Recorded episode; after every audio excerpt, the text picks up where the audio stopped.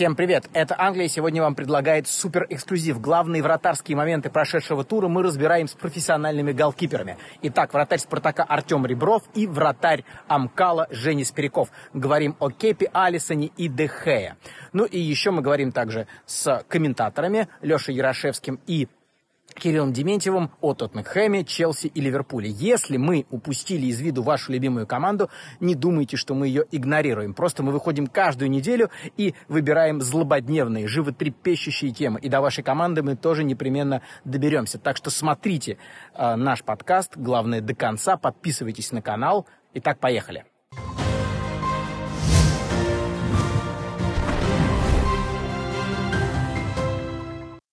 Привет, парни. Ну, позвольте начать разговор о матче Саутгемптон-Тоттенхэм немножко с конца. А, Гаррет Бейл пополнил ряды Тоттенхэма, и лучший друг Леши Ярошевского, Стэн Коллимор, по этому поводу сказал, что это а, трансфер неудачников, или как он там это сказал. По-вашему, Гаррет Бейл в Тоттенхэме – это трансфер неудачников? Ну, раз ты упомянул моего лучшего друга Стэна Калимора, мне вообще кажется, что на его мнение не надо так часто опираться, хотя иногда он бывает очень прав, он такую, знаешь, правду матку рубит с плеча. Я не считаю, что это э, трансфер неудачников, потому что это скорее такой идеологический, что ли, трансфер. С одной стороны, Бейл э, столько всего добился в Реале. Э, я, как и многие болельщики Ливерпуля, до сих пор не можем забыть финал в Киеве, да, это было ярко со стороны Бейла, но очень болезненно для всех, кто носит красные цвета, как, как, как говорится. Вот. С другой стороны, Бейл, конечно, уже не торт. Это не тот Бейл, который играл с Андервартом, который творил совершенно невероятные чудеса тогда в Тоттенхэме. Поэтому я думаю, это скорее такой идеологический трансфер. То есть э, ну, у Тоттенхэма сейчас не все, скажем так, хорошо, да, вот даже несмотря на великолепный матч с Саутгемптоном, и поэтому такое усиление, это, конечно, для болельщиков, типа, о, наш парень вернулся, он выиграл много всего, и он опять с нами – но с точки зрения игровой, я не знаю, насколько он э, сможет действительно э, привнести пользы Тоттенхэму, даже несмотря на то, что у Тоттенхэма достаточно ограниченные опции, что касается атаки. Это было уже последних там несколько, несколько сезонов. Там выбывает Кейн, и они остаются с Лукасом Моура, и, и как-то так все становится сложненько. Вот, поэтому не знаю, мне кажется, что это не трансфер межсезонье точно совершенно.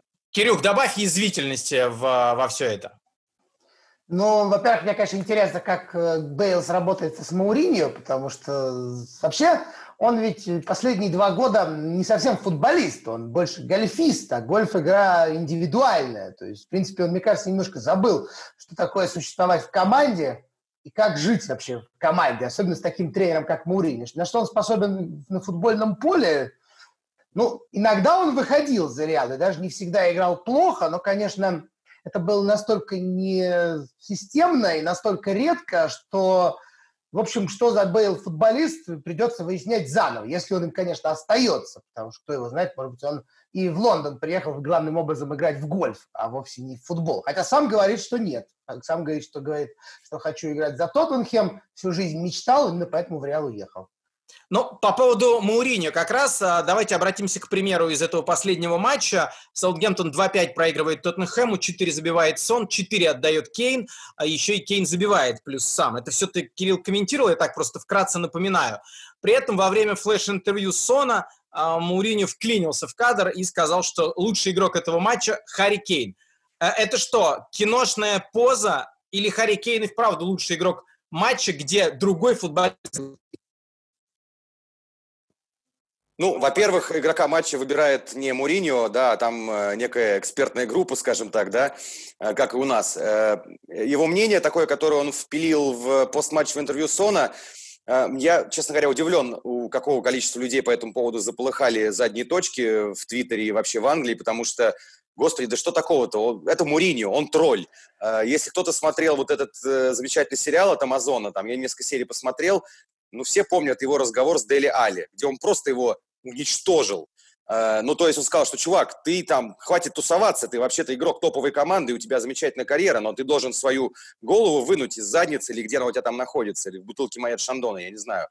Вот, поэтому это Муриньо, это его манера такая. То, что он сказал это Сону, ну, может быть, он как-то пытался, не знаю, там, Сона э, протестировать на предмет его человеческих качеств. У меня, кстати, как-то раз было интервью с Соном, он потрясающий парень, очень скромный, очень такой, знаете, взвешенный, интеллигентный. А, и я бы не стал особо большого значения придавать словам Муриню. Ну а что касается матча, ну, мне кажется, все-таки Кейн больше заслужил игрока матча, несмотря на покер Сона.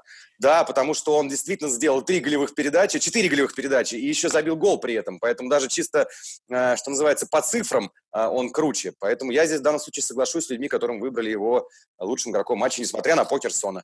А, Кирилл, да, да. ты проговорил этот матч, ты его видел бой, как бы въедливее, чем мы. У тебя какая? Ты согласен с Муринью или, или с кем согласен? Да, мне кажется, тут даже двух мнений быть не может. Действительно, Кейн лучший игрок, потому что когда страйкер отдает 4 голевых передачи, причем абсолютно идеальных, ну ладно, хорошо, в первом случае, наверное, вратарь мог теоретически выйти и помешать. Э, а вот в трех остальных э, Сон делал то, собственно, что он и должен был сделать. Пробежал и забил. У него не было сопротивления, потому что ему сделали такие передачи, которые просто мечты. Э, передачи мечты. Поэтому, ну плюс Кейн потом сам забил. Ну, действительно, собственно, э, действия Кейна послужили основой для разгрома Саутгемптона. Они нашли одно единственное слабое место, ну и начали на него давить э, практически каким-то изощренным садизмом. Защитники у Тоттенхема довольно-таки тяжелые, прессинговать они уже в этот момент саутгемптонцы не могли. Соответственно, я думаю, в принципе, если бы Э, Кейн еще и пятую передачу отдал, а Сон бы забил пятый гол, тоже в этом не было бы ничего удивительного. Но вообще-то это же уникальное достижение. До этого только четыре было случая, когда один человек забивал три гола с передач другого, а тут четыре и четыре. Это впервые в истории английской премьер-лиги случилось. То есть это мы при совершенно уникальном достижении присутствовали. Эти передачи отдавал там условно не Эриксон, например, не Дели Али, а человек, который вроде бы должен эти передачи, наоборот, завершать. Он их отдавал. А, уже Алексей упомянул фильм «Амазона», «Все или ничего» про Тоттенхэм. Действительно, сцена с Дели Али была впечатляющей, но в жизни происходит между Мурини и Дели Али? Это тот конфликт, которому Мурини всегда нужен для управления командой, или действительно Дели Али не нужен, в принципе, безотносительно Муриню этому Тоттенхэму? Давай, Кирилл, теперь с тебя начнем. Вообще это удивительно, потому что как раз-таки в первых матчах при Мауриню Дели Али вроде бы расцвел. Помнишь, был совершенно фантастический пас, который он сделал лежа с бровки. В первой же игре. Да, да, ну то есть казалось, что сейчас прям вот, потому что про него говорили в свое время, что это вообще будет чуть ли не там один из лучших игроков мира, что это вообще супер талант, но действительно последние годы он как-то играл все хуже и хуже. Уж не знаю, действительно, там дело в том, что он больше тусует или в том, что в принципе, его какое-то человеческое футбольное развитие пошло в другую сторону. Но правда, казалось, что сейчас Мауринio его воскресит. Но это как-то продолжалось недолго. Феникс из него в полной мере не получилось. Такое ощущение, что он сейчас покинет команду, потому что, насколько я знаю, вообще его готовы были даже включить сделку по Бейлу. То есть он Мауринio на данный момент уже не то чтобы сильно нужен. Игрок он талантливый, но какой-то такой вот э, сложный. Во-первых, его не в каждую модель можно вписать. Во-вторых, такое впечатление, что Маурини не готов сейчас э, с его сложным психологическим и, так сказать, внутренним состоянием разбираться. Тем более, что Жозе уже жалуется, что у него игроков не то, что мало. Раньше он жаловался, что мало. Теперь он жалуется, что у него их много. То есть всегда, всегда что-то не так. Он сказал, что, дескать, вот у меня теперь так много игроков, что я этим, недоволен, не знаю, как с ними всеми управляться – на скамейке хорошие люди, некоторых я вообще в заявку не включаю. Ну, в общем, проблемы у Маурини всегда есть, иначе бы он не был самим собой. В общем, э, я слышал, что Пари Сен-Жермен готов э, взять Дели Али, но с учетом прихода Бейла, вряд ли Бейла взяли, чтобы он в гольф играл. Поэтому ну, понятно, с этого начал, Дели Али будет прочим. играть. А, Леш, нужен а, Дели Али Тоттенхэму или нет уже? Э, хороший вопрос. На самом деле, мне кажется, Дели Али нужен, потому что игрок-то все равно высокого уровня достаточно, несмотря на все вот эти вот слова Муринью, несмотря на эту документалку непонятную, да, вернее, очень понятную, но для меня до сих пор загадка, насколько это вот разговор был искренне, зная, что там стоят камеры, э, или это была немножко такая была игра на камеру со стороны Муринью и Дели Али. Э, но я, на самом деле, в данном случае был на стороне Муринью, потому что я соглашусь с тем, что у Дели Али очень сильно упал уровень игры за последние несколько лет. А, и вот такие яркие матчи, которые он раньше выдавал пачками за сезон, у него начали случаться все реже а, и реже. Но а, я так скажу, что если Муринью его продаст, или там он станет частью какой-то сделки, ведь все же пытливые умы, что в Англии, что в России напишут, Дели Али ушел из-за того, что он получил дрозда в этой документалке.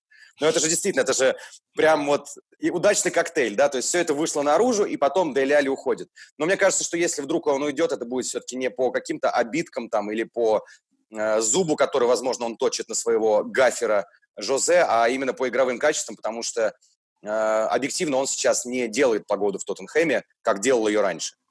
0-1 с Эвертоном, 5-2 с Саутгемптоном. А, если всего два тура мы берем, да и вообще, в принципе, впечатление от работы Маурини в Тоттенхэме, на что в новом сезоне а, Тоттенхэм, по-вашему, претендует, Кирилл? Ничего нового особенно я не увидел. То есть э, Тоттенхэм с Саутгемптоном использовал слабости соперника. То, что умеет делать Маурини, то, что он делать всегда умел, то, что при нем остается. Тоттенхэм своей сильной игры какой-то новой или не новой модели, которая позволяла бы ему набирать очки в матчах с любыми соперниками, опять не продемонстрировал. То есть, э, опять же, исходим из того, что Мауриню будет играть по соперникам. То есть в каждом конкретном матче будет искать слабости и будет пытаться их использовать. В такой манере э, и с его составом, мне кажется, бороться за место в четверке можно только в одном случае – если остальные конкуренты будут играть примерно тем же, в том же темпе, что и в прошлом сезоне. То есть, условно, будет там Ливерпуль, Мансити, а третья команда уже от них будет на расстоянии оврага э, какого-нибудь, который невозможно перепрыть. Вот тогда да. Есть предположить, что, например, команды, которые будут, условно говоря, под третьим, четвертым номерами будут нормально набирать очки, ни в какой четверку, конечно, Тоттенхэм не попадет, потому что кого бы они ни покупали, это манера игры все-таки скорее андердога, чем фаворита на данный момент. Ну и правильно говорил Леш, что на Кейне, конечно, все очень сильно завязано, дай бог ему здоровья. Я знаю, что Тоттенхэм хочет купить ему какую-то замену, там еще большого нападающего, видимо, Льорент вспоминают. В Бундеслиге два кандидата есть, в частности, Дост из Айнтрахта, гигантский голландец, такой же большой голландец, только из Вольсбурга, Векхорст. Но Векхорст дороговато стоит для Тоттенхема, он там за тридцатку, не готовы они за второго нападающего столько платить. Дост, э, ну, фигура такая, сомнительная достаточно, в общем. Но я не очень верю пока в то, что Тоттенхем это что-то прям серьезное. Ну, пятое, шестое место вполне, да. А бороться за какие-то большие места, опять же, только если другие будут еще хуже. То есть примерно то же самое, что у них и было в прошлом сезоне. Да, Леш? Я соглашусь с Кириллом в данном случае. Мне э, простят меня болельщики Тоттенхэма. Я сейчас скажу уже страшную для них гадость. Да если не простят, ничего страшного. Ну да, с другой стороны, действительно. А, а, они есть? А, да, они есть, я даже лично знаю довольно многих. И я вот сразу прошу перед ними извинения за гадость, которую я сейчас скажу, потому что мне кажется, колено, у Арсенала, у Арсенала больше шансов занять место в четверке или даже побороться, возможно, за чемпионство, чем у Тоттенхэма, потому что я соглашусь абсолютно с тобой, Кирилл, на предмет того, что в первых двух матчах ничего нового от Тоттенхэма я не увидел. Я не увидел ни сенсации в поражении от Эвертона, который сейчас выглядит очень круто. Вот прям очень круто выглядит Эвертон, говорит болельщик Ливерпуля, да. А, и не увидел сенсации в таком разгроме Саутгемптона тоже, потому что Саутгемптон – это команда просто абсолютно вот такая вот, да, на а, английских горках катающийся уже много сезонов. Поэтому, да, соглашусь, что Тоттенхэм меня пока не впечатляет. И, ну, не знаю, может быть, будут еще какие-то покупки, и, может быть, ну, вдруг Бейл вернется, вот, э, реинкарнируется в того старого Бейла и просто зажжет АПЛ. Дай бог ему, конечно. Приятно было смотреть на такого крутого игрока. Ну, в общем, самое интересное, что мы знаем и видим о Тоттенхэме, это сериал о прошлом сезоне, так что смотрите, мы к разговору о Тоттенхэме еще вернемся. Артем, Женя, в центре нашего внимания три эпизода из последнего тура чемпионата Англии – давайте по ним пройдемся. Очень интересен ваш профессиональный взгляд. А, Кепа Арисабалага не выручает в первом туре с Брайтоном, привозит во втором с а, Ливерпулем. По-вашему, по футбольному, по вратарски, что с Кепой не так? Артем. Ну, с Кепой не так то, что он вратарь, наверное, в первую очередь. Нормальных людей вратарей не бывает. Сами, сами знаете. Нормально, с козырей зашел. Конечно, да. Ну, а если серьезно, опять же, это, наверное, к разговору о том, э, что все вратари ошибаются. Понятно, Кепа вратарь высокого уровня, он не оказался бы в Челси просто так. Просто я, наверное, проецирую на наш чемпионат, потому что у нас бывает вратарь ошибется и говорит, ну что это такое, невозможно. То есть я считаю, любого вратаря у нас или в топовый чемпионат есть право на ошибку. есть какой-то лимит, который исчерпывал, вратарь должен сесть, отдохнуть, что-то переосмыслить и ждать своего шанса дальше. А Поэтому... Кепа, Кепа, лимит, Кепа лимит не исчерпал?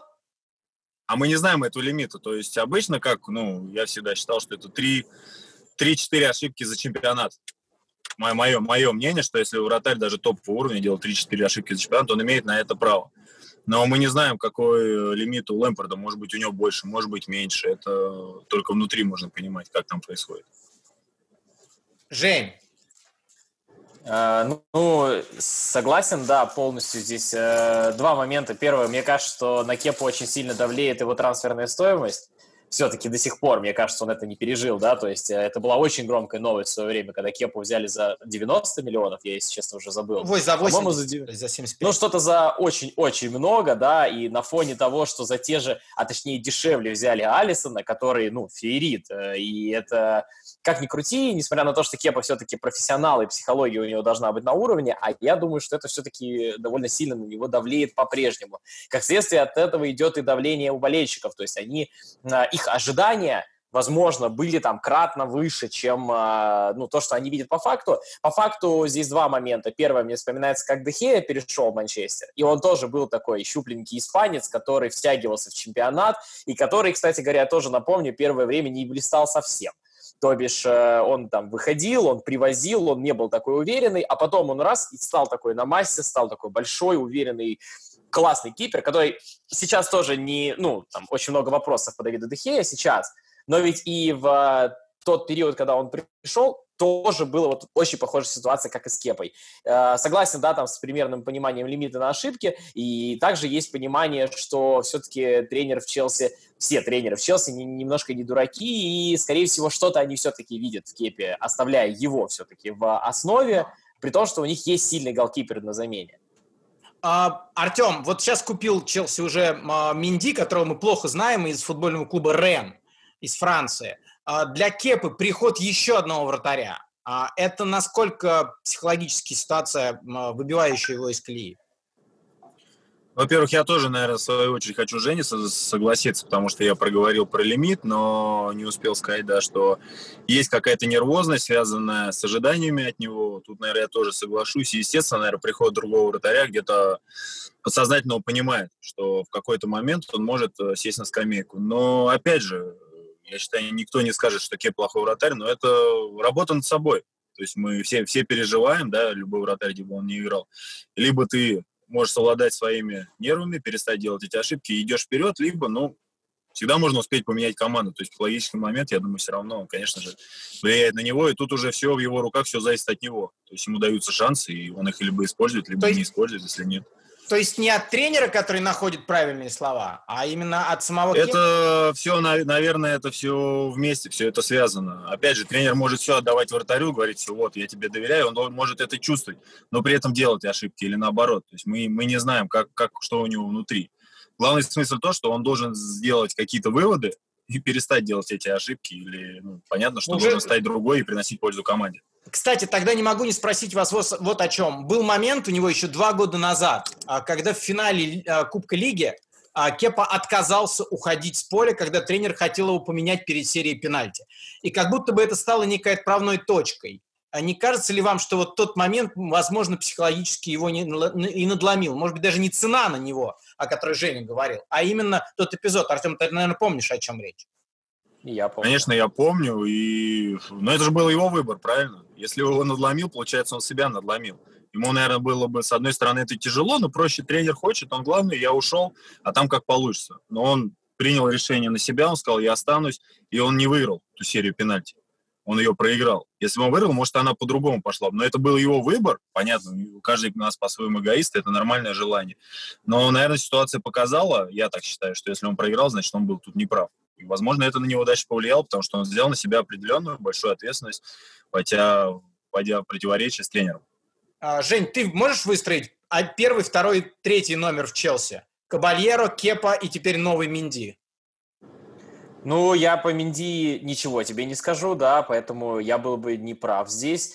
Я, считаю, я пока что солидарен с тренерами. Я бы оставил Кепу, Кабалера и, ну, собственно, Минди. Я говорю, я не могу его оценивать. Но Кабалера, кстати, очень классный вратарь. То есть э, в этом-то и прикол. Поэтому-то я и готов согласиться с тренерами, потому что я понимаю, что ну, вряд ли они такие дураки, что у нас отличный вратарь на запасе, но мы будем ставить основным Кепу, который привозит и вообще ненадежный. Но это же не так. Ну, то есть главная задача тренера – выиграть. Если он не будет побеждать, его просто уволят.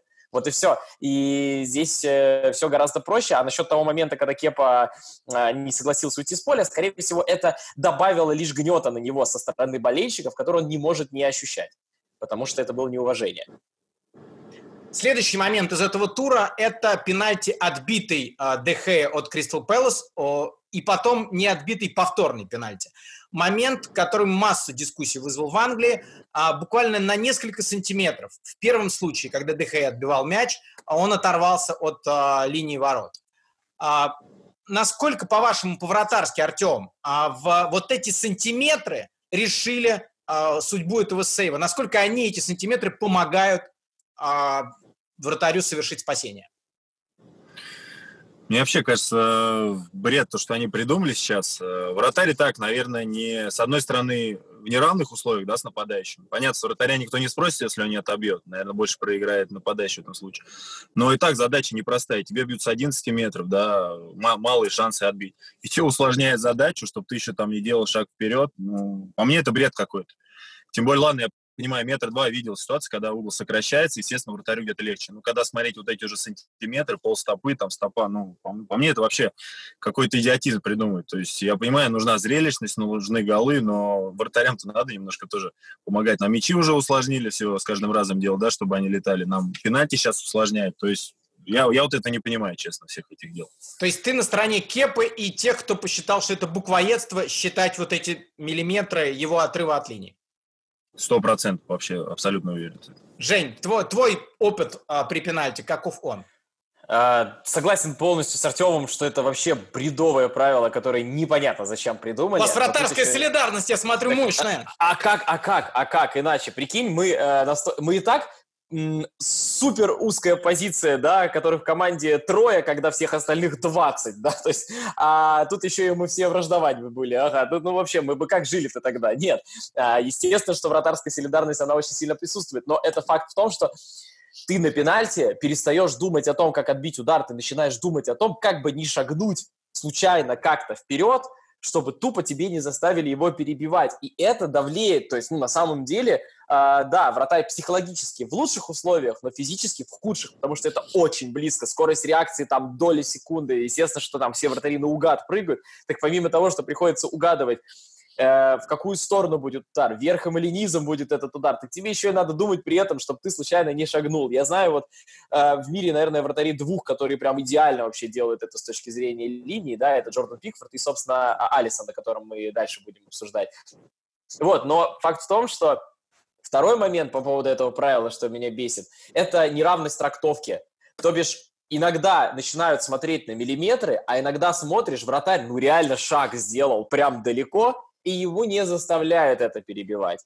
То бишь, я тут э, за то, чтобы этого правила не было, и если уж оно чтобы было, тогда всех трактовали одинаково, потому что вот то, что одному вратарю считают миллиметр, а второму ничего, это абсурд, и это причем бывает на абсолютно а, высочайших уровнях. То есть в Лиге чемпионов могут не заставить перебивать пенальти, да, а, при том, что там, казалось бы, очень очевидно. А, вот. И в одном и том же матче бывали ситуации, когда, собственно, заставляли перебивать пенальти. Если я не ошибаюсь, Егор Бабурин очень ругался в послематчевом интервью однажды, Динамо, когда да. в одном mm-hmm. и том же матче, в одном и том же матче Антон Шунин сделал шаг вперед, и его перебивать не заставили, а Егор Бабурин такой же шаг сделал, и его заставили перебивать в одном и том же матче, или там в матче до этого было. Короче, не суть, но суть в том, что вот я согласен здесь с Егором, что как так, почему по-разному трактуется одно и то же правило. Да, это действительно странно, тем более, что нам на семинаре на судейском сказал а, Леонид Калошин, что на миллиметры, сантиметры обращать внимание не будут, и потом раз мы смотрим, в Англии обращают, и а, из-за этого, возможно, решается судьба матча. Тимур, а... можно еще, еще да. добавлю по этому моменту? Женя, наверное, меня поймет. То есть Понимаешь, сейчас в последнее время, да, ну как, уже много, много времени, там лет 10, допустим, все тренировки направлены на то, чтобы вратарь двигался вперед, чтобы он создавал вот это, да, угол обстрела. Естественно, автоматически даже в пенате, то, что Женя сказал, что нужно постоянно думать, тебя будет все равно вперед выносить. Это нормальное желание, как бы сократить немножко. И тут об этом думать, ну, то есть ты тренируешься, тренируешься, понятно, пенальти это отдельная тема, но все равно это у тебя подсознательно сидит, ты хочешь вперед, ты хочешь делать немножко движение вперед, это нормальный физический какой-то там контакт, какое-то движение, то есть, ну, повторюсь, опять же, абсурд. То есть вы за, за, за то, чтобы это было немножко пересмотрено? Конечно. А, переходя к следующему моменту, скажите, вот для меня главный системный такой вопрос чайника. При пенальте вратари а, ждут до последнего и пытаются угадать, куда бьет, игрок, или заранее решают для себя, а, куда они прыгнут? Э, я по своей, как, как, как я чувствую, как я вижу, во-первых, есть категория вратарей, у которых есть, ну, скажем так, внутреннее какое чутье. У них, ну, кто-то лучше на выходах играет, кто-то лучше ногами, есть также и пенальти. Вот как, ну, последний пример, наверное, Саня Белин. Понятно, сейчас можно изучать. В принципе, можешь э, всех футболистов, кто бьет пенальти, ты можешь перед игрой посмотреть низом, верхом, какой угол. Но это не значит, что ты в этот угол прыгнешь. Где-то перед моментом удара у тебя может сработать, ты прыгнешь другой и угадаешь. Или наоборот, сам себя собьешь. То есть есть какое-то внутреннее все равно чутье, когда оно срабатывает или, или не срабатывает. Это, это микс, да, ощущений? Это микс. Кто-то просто тупо падает, кто-то стоит до конца, кто-то, не знает, решает уже перед самим ударом. То есть тут настолько все индивидуально, и это, опять же, подготовка к игре, как команда изучает стандарты угловые, там, не знаю, подачи и все остальное, также вратарь изучает пенальти и бьющих соперника. Это обязательная практика сейчас, это, я думаю, все делают. Жень, ты до последнего ждешь или решаешь заранее? А, собственно, опять же, зависит от игрока, от его размаха, то есть как он разбежался, я смотрю, да, там, а, плюс, если, соответственно, ты с этим игроком уже имел дело, ты примерно понимаешь, как он может пробить, даже вот когда внутри команды тренировка происходит, и мы в конце тренировки, давай пенальти пробьем, да, там, шутки ради, у нас вот, там, условно, есть Андрей Сипскана, который он всегда до последнего смотрит, куда дернется вратарь. Я не дернусь ни на секунду и никуда, пока он не пробьет. Вот вообще, потому что я знаю, что он только этого и ждет. При этом есть игроки, которые глаза закрывают и бегут, и бьют просто куда-нибудь в угол. Там, если ты заранее куда-нибудь не дернешься, ты вообще никогда в жизни ничего не отобьешь. Поэтому все вообще по ситуации. Вот. Ключевое, что я даже с Матвеем Сафоновым, когда мы интервью у него брали, обсуждал, что а, ну, часто комментаторы, например, говорят о том, что вот видно там, вратарь работал по мячу. Я хочу посмотреть на вратаря, который может отбивать пенальти на реакцию. Это, это вообще, это, мне кажется, один из ста можно пенальти так отбить, потому что, ну... Вот, кстати, ну, там... ты прекрасный в, в, вброс мяча в игру сделал сейчас. Алисон, который отбивает пенальти от Джорджини. А, во-первых, это первый пенальти, взятый Алисоном в Англии, а во-вторых, это первый промах с пенальти Жоржини в Англии. А, за счет чего, по-вашему, в этом моменте а, Алисон а, смог совершить сейф, учитывая, что у Жоржини есть вот эта вот фишка с прыжком перед самым пробитием? Артем. Ну, наверное, когда Алисон же должен был отбить. И не просто так же получилось, что именно отбил, когда первый промах был, да, у того, того кто пенальти пробивал. Поэтому, ну, наверное, просто так сложилось. Это мастерство, это качество Алисона в первую очередь, но оно вот сложилось именно так, что ему удалось именно в этот момент сделать, что прервал свою серию и серию соперника, скажем так. А, Жень, тебе как показалось? Ну вот как раз за счет того, что он никуда не дернулся же, он не завалился до удара и так далее, он уже... Я понимал, на самом деле, сколько я смотрел пенальти от Джорджини, я понимал, что в какой-то момент эта система точно не сработает, потому что он же, он же для чего этот напрыжку делает перед ударом? Чтобы посмотреть, куда дернулся вратарь. Он поднимает в этот момент голову, а потом бьет. И если голкипер никуда не дернулся, то у него тоже происходит немножко такой конфуз, то есть он такой, а, по идее же должно работать по-другому. И мне кажется, именно за счет того, что Алисон остался на месте, естественно, что он угадывал, а, ему и получилось, а, у Жоржини не получилось сбить Алисона с толку. Вот. А что вообще, какое противоядие у вратарей может быть вот на эту последнюю такую привычку э, игроков прыгать перед ударом? Помните, был Фигу, который рвано разбегался. Были там разные приколы. Но сейчас вот этот прыжок перед ударом, Жоржиньо, Бруно Фернандеш из Манчестера, наш Алексей Миранчук так делает. А в какое здесь у вратаря противоядие, Артем? Может быть, какое-то общее Главное, главное, наверное, о чем Женя сказал, остаться, постараться остаться. То есть в эту паузу это очень э, маленькое время, да, там доли, доли секунды, наверное. И нужно остаться. потому что нападающий ждет, что ты куда-то дернешься, что ты делаешь какое-то движение и даст тебе в другую сторону, шансов не будет. Но если ты сможешь остаться, тогда у тебя есть какие-то шансы все-таки этот удар отбить, и что Алисон и, и сделал. Только, только так, других вариантов, я думаю, тут нет. То есть просто он а, перехитрил Жоржиньо? Получается, вы, выдержал, скажем так, выдержал его. А Жоржиньо в следующий раз, э, Жень, не будет прыгать или продолжит так же бить? Да продолжит, я думаю, это же его, опять же, фишка.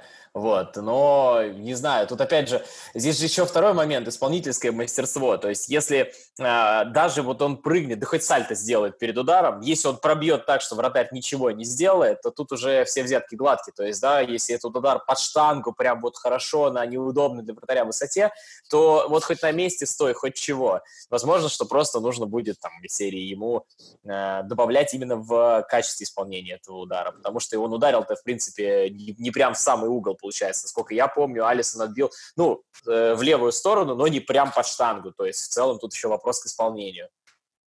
Ну и давайте напоследок тогда уж э, выйдем за пределы Англии. Кто сейчас лучший вратарь мира?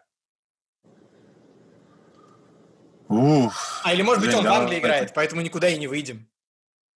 Алисон? Но если мы сейчас обсуждать, для меня, наверное, это Терштеген и Алисон. Я думаю, что, что так. Жень. Ну давайте, солидарность я, я... под конец не, немножко но... должна разрушить. Извини, но нет, я за Алисона здесь, э, опять же, потому что вот, ну, он, он, мне кажется, вот реально самый сбалансированный вратарь на данный момент. Вот у него все есть, и ногами он играет, и в створе он надежен, и на выходах он может, и один на один он классно работает. То есть я не знаю, к чему придраться у Алисона я действительно не знаю. То есть я, э, ну, вот э, также согласен, что Терштеген достаточно сильный, да, там, то есть, ну, тоже я думаю, что там в топ-5 Нойер, А Нойера решили за, за скобки вынести, или как? Нойер, блин, вообще какая-то, не знаю. Ну вот Алисон, он же, тут же есть еще один параметр. Алисон моложе. То есть э, у него перспектива дальше все-таки. То есть э, Алисон Нет, что они все, кого мы обсуждаем, это вратари топ. И, и правильно, наверное, когда... Ну, Нойер уже давно играет, играет, играет. Ты вроде как привыкаешь, что он в порядке, да? Тут появляется новый человек, который, в принципе, он правильно, он без слабых мест. Он сбалансированный вратарь, у которого все стороны сильные. Ты думаешь, блин, он классный, он что-то выиграет, у него получается. И из тех кажется, о, он, наверное, самый сильный. Поэтому все они топовые вратари, но Алисон, наверное, он сейчас, конечно, более такой сбалансированный, наверное, мне так, мне так кажется. Ну, Терштеген я назвал тоже. То есть можно все равно 5-7 вратарей есть, они из разных чемпионатов, это все топовые а там уже кому-то плюс-минус, кому-то больше нравится, кому меньше, это уже по вкусу, как говорится. Но поскольку мы с вами говорим здесь об Англии, спасибо, а, что Англию поддержали, и лучший вратарь мира, по вашему мнению, играет как раз в этом чемпионате. Парни, огромное спасибо за разговор, было безумно интересно, еще услышимся. Итак, Челси-Ливерпуль. Челси проигрывает дома Ливерпулю. Чего и кого победа это была? Алексей, давай ты начинай.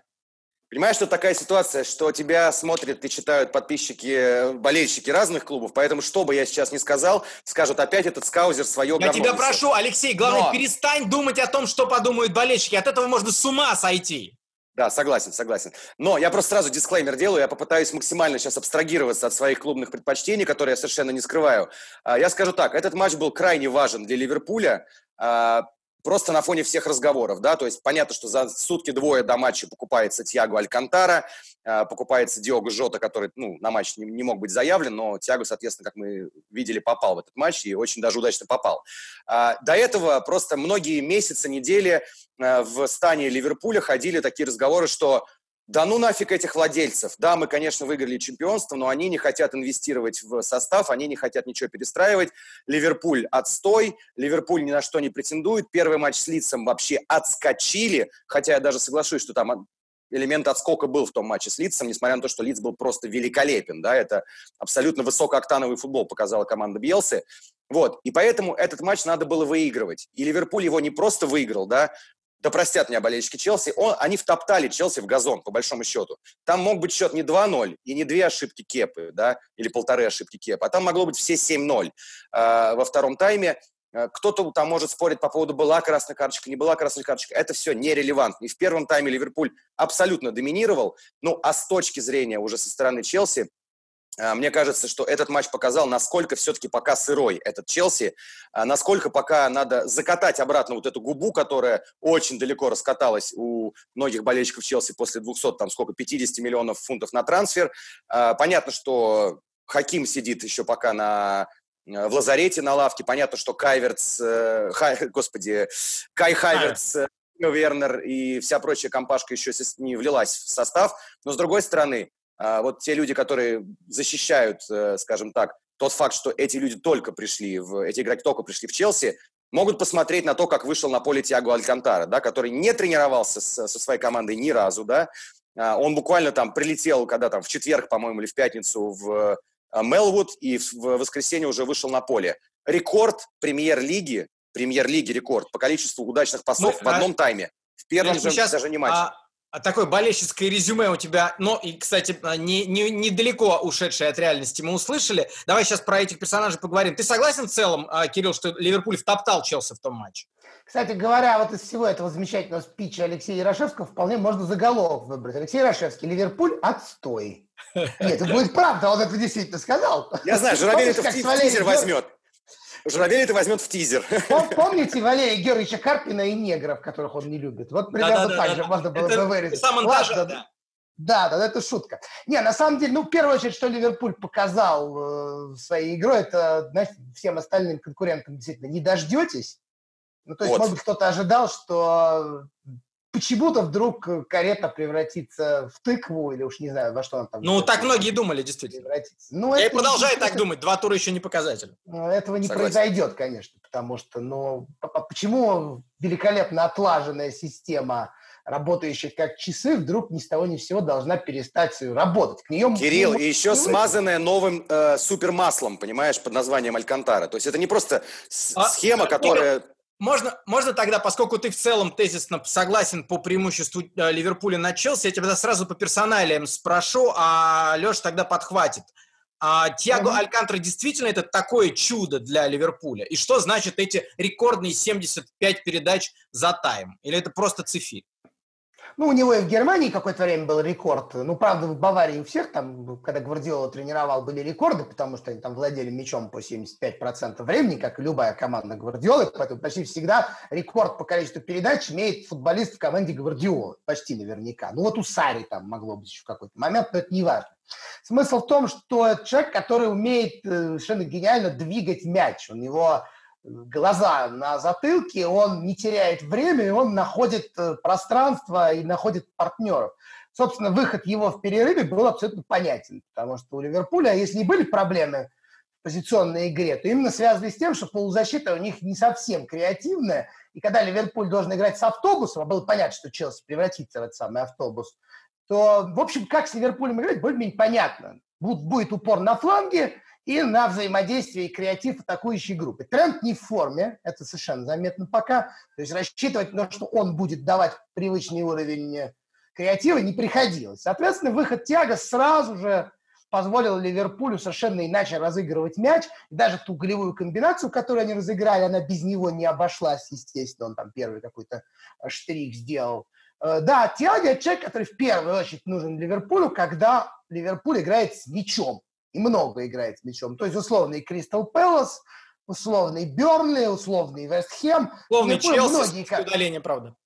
Э, Ливерпулем же очень многие команды стали так играть, именно потому что они знают, что играть с Ливерпулем на скорости в э, футбол более или менее такой темповой невозможно, разорвут.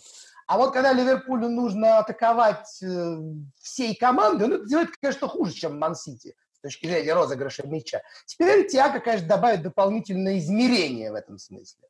Поэтому это топ приобретение. Я про это всегда говорил, что это игрок, который Ливерпулю просто-напросто необходим. А в продолжении разговора о Тиаго, э, Леш, а вместо кого в центральной тройке, по-твоему, должен играть э, Тиаго? Тебя не насторожило, что он заменил Хендерсона в матче с Челси? Значит ли это, что вот такой размен должен произойти? Ваш любимый Хендерсон, лучший игрок прошлого сезона. Слушай, ну, я честно скажу, я вообще не склонен вот этой вот сентиментальности. Знаешь, некоторые говорят, боже, если мы купили еще одного полузащитника, значит, не будет играть Милнер. Я говорю, ребята, Милнер, он уже ископаемый. Он играл за Лиц, когда Лиц был еще в премьер-лиге, на секундочку, да.